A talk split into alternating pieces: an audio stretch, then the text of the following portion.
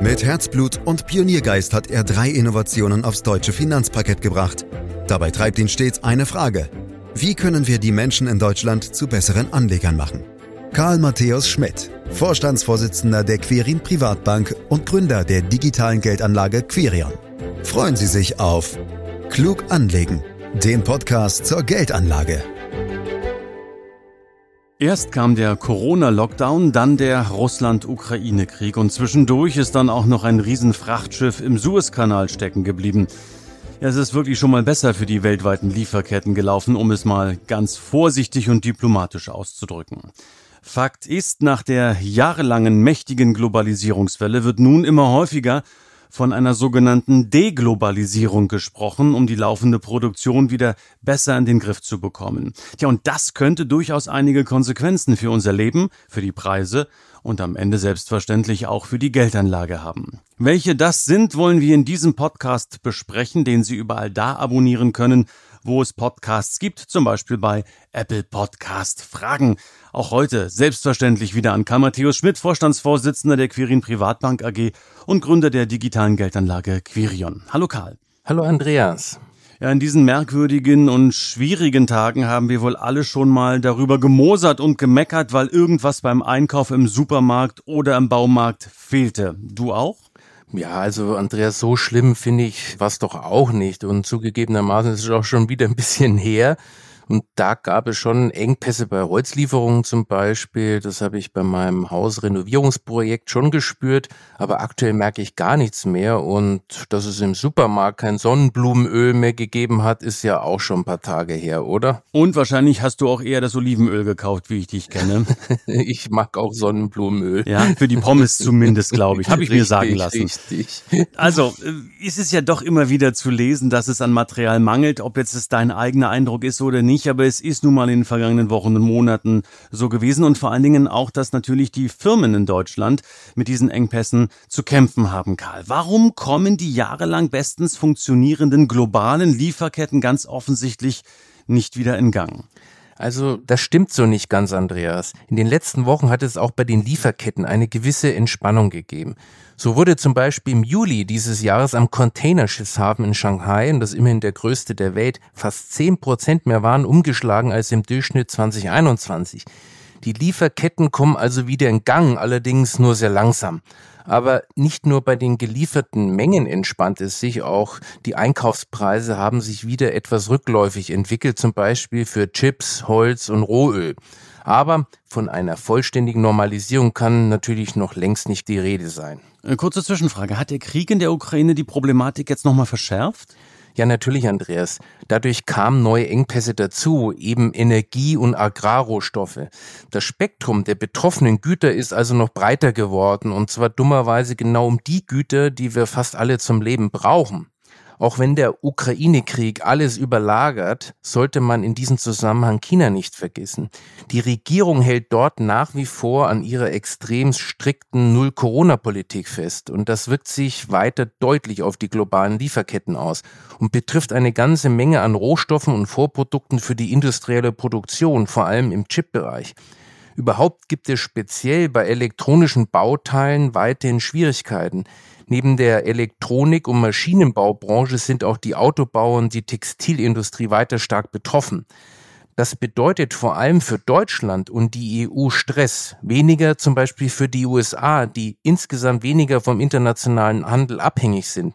Denn bei den Importen war China mit einem Anteil von 22 Prozent letztes Jahr wichtigster EU-Handelspartner. Das sind immerhin Importgüter im Wert von rund 500 Milliarden Euro. Neben dem weiteren Kriegsverlauf entscheidet sich also vor allem in China, wie schnell die Lieferketten wieder richtig in Gang kommen. Im Grunde muss sich China zwischen Wachstum und Null Covid entscheiden. Und das ist sicherlich eine schwierige Entscheidung. Wie schätzt du das jetzt ein? Das ist schwer zu beantworten, denn wie sich autokratische Staaten verhalten, ist extrem schwierig einzuschätzen. Das haut schon bei Demokratie nicht richtig hin, noch weniger bei mehr oder weniger diktatorischen Staaten. Aber ich bin wirklich erstaunt, wie haltstark die Chinesen in dieser Sache sind.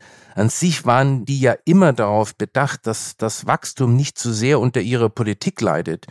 Auch um die breite Bevölkerungsmasse bei Laune zu halten, denn der wachsende Wohlstand der Mittelschicht bringt ja viel politische Akzeptanz.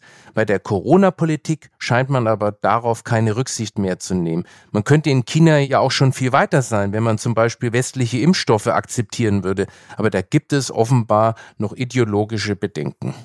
Dann lasst uns doch äh, zu unserem eigentlichen Thema zurückkehren, das Zurückdrängen der Globalisierung, beziehungsweise warum das überhaupt nötig ist. Haben sich denn die Wirtschaftsbosse vorher eventuell zu sehr auf den Globalisierungslorbeeren ausgeruht, so will ich es mal bezeichnen, und gehofft, dass es schon irgendwie gut gehen wird? Man muss in der Bewertung auch fair sein. Viele tun jetzt ja so, als ob das, was aktuell passiert, ganz klar vorhersehbar war. Aber das war es eben nicht. Weder der Krieg in der Ukraine noch Corona. Speziell der Umgang Chinas mit der Pandemie hat viele überrascht. Und was Russland betrifft, da habe ich auch nicht damit gerechnet, dass Putin so gravierende wirtschaftliche Nachteile in Kauf nimmt, nur um seinen Größen Machtwahn durchsetzen zu können. Obwohl, und das muss ich mir auch nachträglich vorwerfen, die Krim-Annexion 2014 ein klares Warnzeichen war, das man hätte ernster nehmen müssen. Jetzt sind wir natürlich alle schlauer als noch vor einem Jahr und was China und Taiwan anbelangt auch wachsamer. Darum ist derzeit ja vor allem China Gegenstand der Deglobalisierungsdiskussion. Aber eines ist mir auch wichtig, Andreas. Die großen Hoffnungen, die in die Globalisierung gesteckt wurden, waren ja nicht unberechtigt. Sie hat ja viele Vorteile, die auch heute noch gelten und nicht nur für uns. So ist die Globalisierung der Hauptgrund, warum wir in den Schwellenländern eine deutliche Zunahme des Wohlstands und vor allem eine wachsende Mittelschicht gesehen haben. Auch hat sich dadurch die Versorgung mit Trinkwasser und medizinischen Leistungen weltweit deutlich verbessert. Globalisierung und internationale Arbeitsteilung waren schon immer und sind nach wie vor der Schlüssel für steigenden Wohlstand. Seit es Menschen gibt, wird Handel auch über Ländergrenzen hinweg betrieben und das bringt für alle Beteiligten einen höheren Lebensstandard. Okay, jetzt hast du auch schon sehr weit ausgeholt auf meine Frage. Ich wollte eigentlich nur wissen, ob die Manager hinsichtlich der Globalisierung womöglich zu blauäugig waren. Nein, das waren sie nicht, Andreas. Das ist mir zu einfach. Produktion in ausländischen Niedriglohnländer war und ist für viele Konzerne eine wichtige Voraussetzung, um am Weltmarkt bestehen zu können.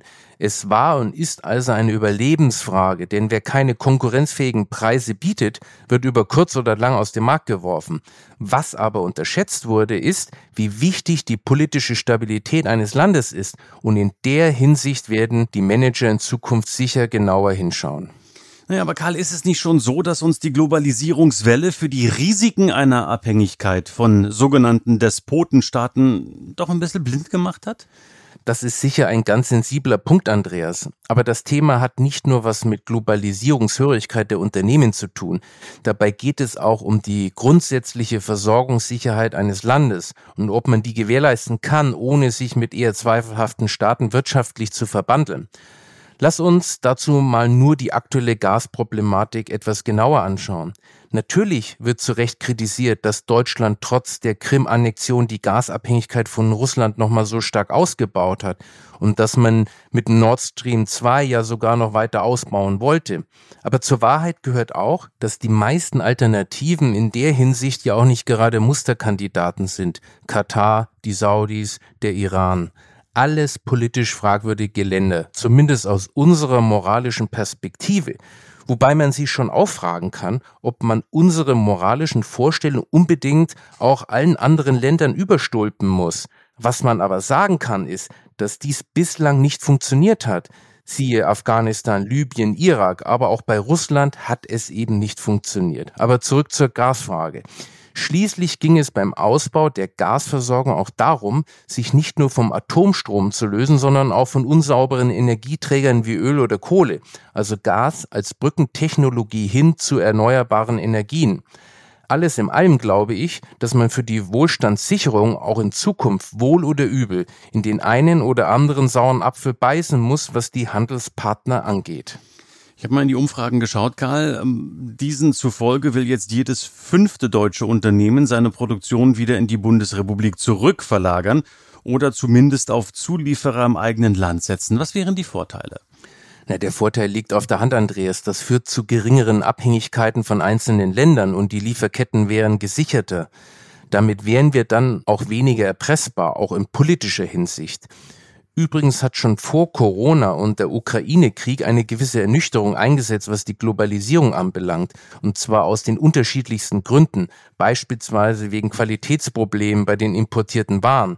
Das heißt, der Prozess einer Deglobalisierung ist eigentlich schon länger im Gange. Auch der schon vor Corona ausgetragene Handelsstreit zwischen den USA und China ist dafür im Grunde ein Beleg. Aktuell wird das Ganze halt beschleunigt.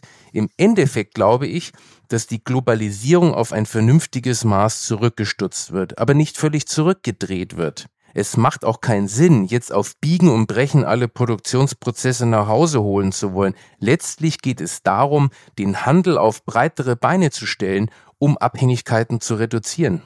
Nun ja, aber die Drift zurück in die Heimat ist ja trotzdem schon ziemlich stark, Karl. Würde das jetzt überhaupt so wie gewünscht klappen?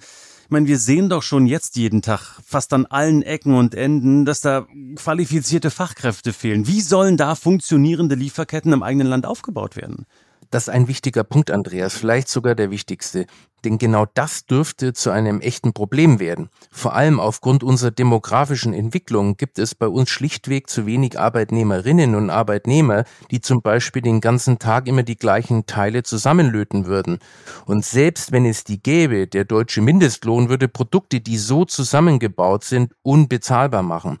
Versteh mich da bitte nicht falsch, Andreas. Ich bin nicht gegen die Ziele eines Mindestlohns, dass sich Arbeit lohnen und man davon leben können muss, auch wenn es einfachste Arbeit ist. Da wird, glaube ich, jeder zustimmen. Aber man muss halt auch die negativen Aspekte sehen und beachten.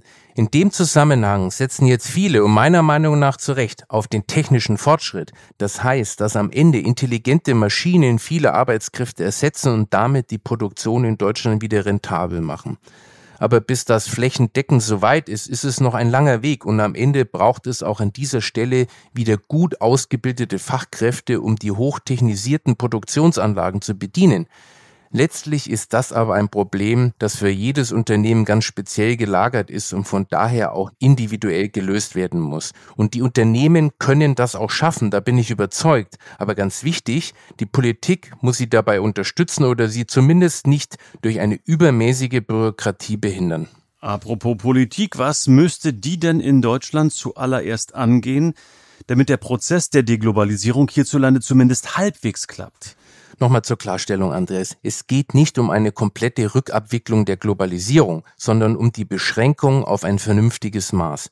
Was die Politik angeht, denke ich, wie schon gesagt, als erstes an weniger Bürokratie und Regulierung. Deutschland ist eines der überreguliertesten Länder. Der Staat ist in den vergangenen Jahrzehnten zu einem Bürokratiemonster geworden. Dieser Aspekt spielt in der öffentlichen Diskussion eine viel zu geringe Rolle.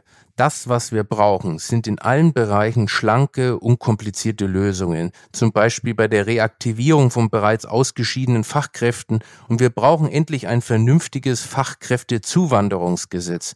Auch müsste unser Status als Hochsteuerland insbesondere für Unternehmen mal überdacht werden, und zwar völlig nüchtern und ideologiefrei. Schauen wir auf die andere Seite der Medaille. Was wären denn jetzt die Nachteile der Deglobalisierung, gerade für eine so starke Exportnation wie Deutschland? Sollten wir wirklich eine massive Deglobalisierung sehen und nicht nur eine Rücknahme von Übertreibungen, dann bringt das für alle beteiligten Länder einen Wohlstandsverlust mit sich. Deglobalisierung macht uns ärmer, heißt es beispielsweise in einer vor kurzem veröffentlichten Studie des IFO-Instituts. Demnach würde das deutsche Bruttoinlandsprodukt um fast 10 Prozent sinken, sollte Deutschland Produktionsprozesse umfassend zurückverlagern. Ein Handelskrieg mit China würde für Deutschland fast sechsmal so hohe Kosten verursachen wie der Brexit.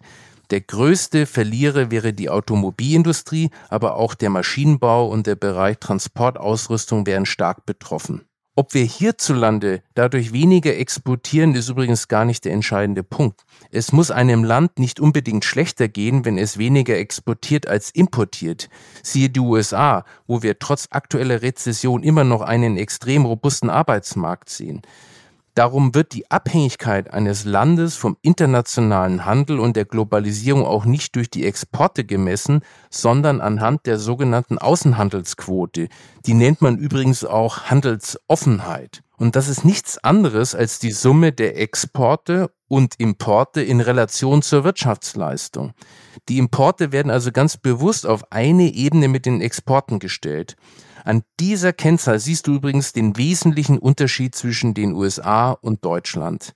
Für Deutschland beträgt sie nämlich 88 Prozent und für die USA nur 26 Prozent. Das heißt, der internationale Handel, egal ob Export oder Importe, macht den USA nur 26 Prozent der Wirtschaftsleistung aus und in Deutschland eben 88 Prozent. Ich möchte noch einen anderen Aspekt mit reinrühren, wenn ich denn darf, Karl. Würden durch eine Deglobalisierung nicht auch die eh schon hohen Preise für uns alle weiter steigen, eben weil in Deutschland deutlich teurer produziert werden müsste? Klar, damit muss man rechnen, denn wir produzieren eindeutig teurer als viele andere Länder. Das ist ja auch einer der Gründe, warum man im Falle einer Deglobalisierung auch von einem echten Wohlstandsverlust ausgehen muss.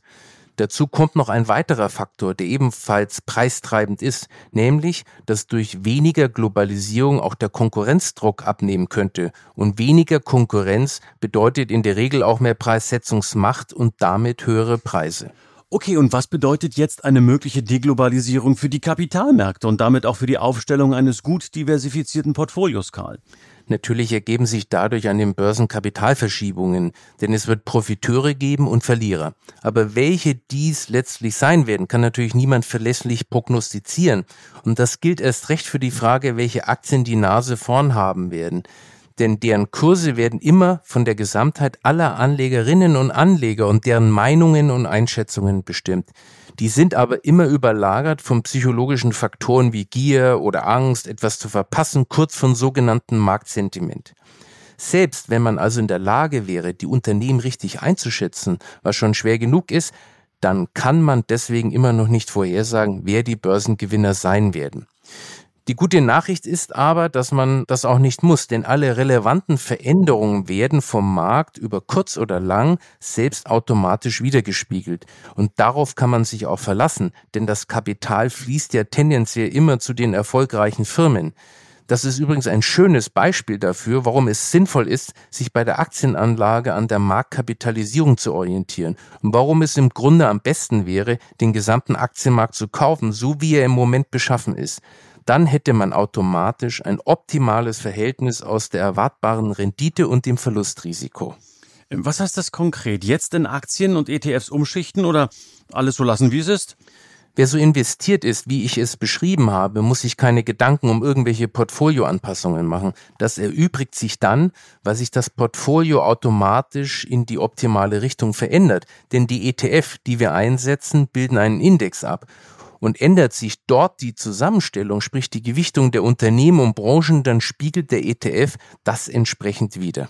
Ähm, zum Abschluss würde ich ganz gerne noch wissen, Karl, nach deinen Erfahrungen mit dem Holzmangel, von dem du am Anfang gesprochen hast, wirst du jetzt an manchen Stellen zum Hamsterkäufer? Nein, also in diese Versuchung bin ich wirklich noch nicht gekommen, Andreas, auch beim Sonnenblumenöl nicht. Du weißt, dass ich grundsätzlich ein optimistischer Mensch bin und deswegen gehe ich auch davon aus, dass wir in der Zukunft ein funktionierendes Wirtschaftssystem haben werden, das uns eben auch mit allen Gütern versorgt. Mit diesem positiven Ausblick sage ich Dankeschön, Karl Matthäus Schmidt, für die Ausführungen in diesem Podcast. Auch dieser erscheint am Freitag, so wie alle anderen zuvor auch. Sie können ihn gern abonnieren, um keine Folge zu verpassen. Sie dürfen uns weitere Fragen stellen unter podcast.quirinprivatbank.de. Selbstverständlich äh, weitere Infos nachlesen unter www.quirinprivatbank.de. Sie können uns bewerten und natürlich auch weiterempfehlen. Danke fürs Lauschen hier und heute, meine Damen und Herren. Das war Klug anlegen der Podcast zur Geldanlage der Quirin Privatbank mit dem Vorstandsvorsitzenden Karl Matthäus Schmidt. Wir freuen uns über Ihre Rückmeldungen und Themenwünsche, die Sie uns gerne an podcast.querinprivatbank.de senden können. Die Quirin Privatbank steht für echte Unabhängigkeit, da sie auf Provisionen und hauseigene Produkte verzichtet. Das innovative Anlagekonzept Marktmeinung Wissen beruht auf bewährten Erkenntnissen der Finanzmarktforschung und investiert frei von Prognosen in den weltweiten Kapitalmarkt. Die Bank unterstützt interessierte Anleger bei der Altersvorsorge und dem langfristigen Vermögensaufbau. Mehr Informationen erhalten Sie unter querinprivatbank.de.